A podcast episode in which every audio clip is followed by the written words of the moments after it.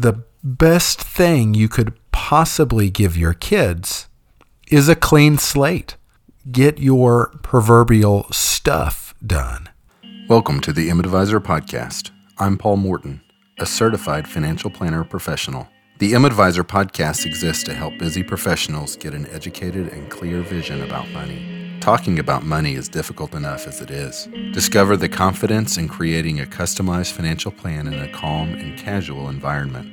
Not every professional should have the same financial plan. Everyone is different. Let's celebrate that. Every financial plan should be different too. Music used in this show is by the band Forum. Discussions in this show should not be construed as specific recommendations or investment advice. Always consult with your investment professional before making important investment decisions. Securities offered through Cambridge Investment Research Inc., a broker dealer. Member of FINRA SIPC. Advisory services offered through Cambridge Investment Research Advisors Inc., a registered investment advisor. Cambridge and M Advisor are not affiliated. Welcome to the M Advisor podcast. I'm Paul Morton. The M Advisor podcast comes out on payday, the 15th and 30th of each month. And today I want to talk about how to take care of your kids financially or with money. To put this all in perspective, I feel lucky to see many different individuals and how they think in many different cultures and how they view taking care of kids. And there is not a one size fits all situation for this. When talking about your vision and your plan on how to take care of your kids financially speaking, every individual is going to have and should have a different answer. We all have different kids with different needs and different expectations on will they fend for themselves? Can they fend for themselves? And should we put money in that situation? I've had many conversations about should we leave an inheritance or a legacy to children.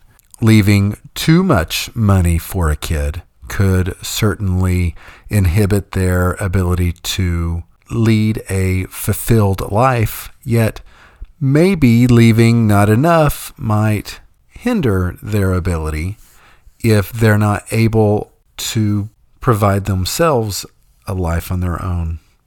So, here are three basic ways to take care of your family, financially speaking. The first one, and for many individuals, when they hear this for the first time, it's kind of a, an aha moment. The first way to take care of your kids, financially speaking, is to take care of yourself, financially speaking. The best thing you could possibly give your kids is a clean slate. Get your proverbial stuff done. Set up a will so you can make decisions about the relationships that depend on you, such as guardianship. You make decisions about all of your stuff. If you make your own decisions, then you don't defer the decisions on to the next generation. Oftentimes, those decisions that are deferred, decisions that we as parents don't make, can create a burden on kids coming into unmade decisions. So make your own decisions. Secondly, take care of yourself with money. Make sure you have adequate savings if that's possible. Save for retirement. I would rather a parent have adequate savings than a parent put adequate money away for their children. If a parent puts money away for themselves, that in turn can be available to kids. I know I've also had plenty of conversations with individuals who have had to choose should I save for retirement or should I save for college? If you have to choose, if you can only do one or the other, retirement is almost always going to be the most pressing.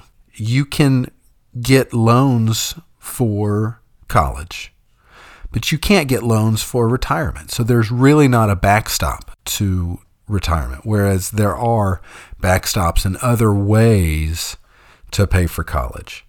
So taking care of yourself is going to be one of the most important ways to take care of kids. Number two, protection is a super important component when taking care of kids. Our kids, when they're young, maybe even as they get older, they rely on us as parents to provide them with some financial well being. So we need to make sure that we protect us as parents if we die, if we get sick or hurt, and we can't work or earn income anymore, or if some other disaster occurs and wipes out our assets, or we get sued. We need to make sure that we can still provide for our kids and for our family even if we're physically not able to provide for them. So, a life insurance policy, a cheap term life insurance policy, is a great start. Disability insurance might be somewhere in the mix, an umbrella insurance policy. If we get sued and that lawsuit threatens to wipe out our assets or maybe garnish our income, those three insurance policies the life insurance, the disability insurance, and the umbrella insurance are super important to make sure that our kids can grow up and not have us as parents be financial burdens, or they can grow up, but we're still able to provide for them economically.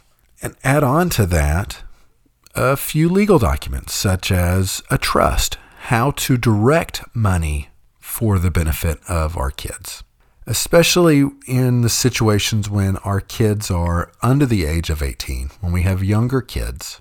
How do we get money to the kids? If something happened to me and my wife, my kids, who are all under the age of 18, can't legally own all of that money, whatever that may be, whether it's from an insurance policy, whether it's from bank accounts or investments. So we often use a trust to hold that money for the benefit of the, the kids. So, using vehicles such as legal documents, not only to protect, but to hold and distribute the money on their behalf, and then also to protect themselves against their own decisions.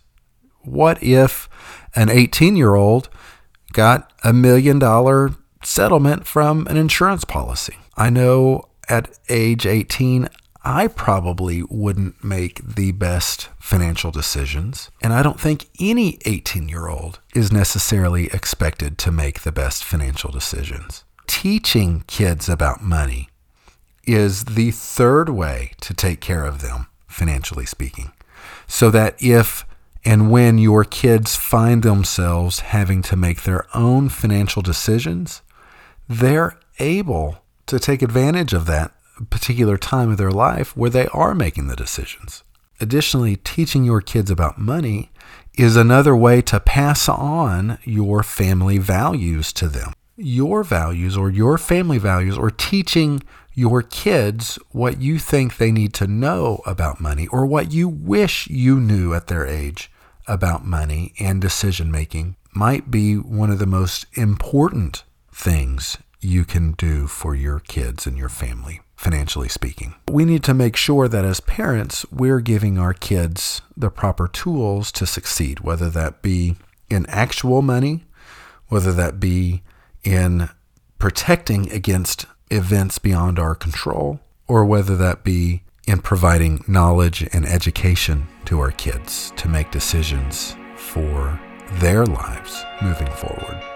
And it's with many things about money. There's no right or wrong answer here. Thank you for listening. My name is Paul Morton with M Advisor. M Advisor provides customized financial plans to busy professionals. The M Advisor podcast comes out on payday, the 15th and 30th of each month. I really appreciate you being here and listening today. Until next time.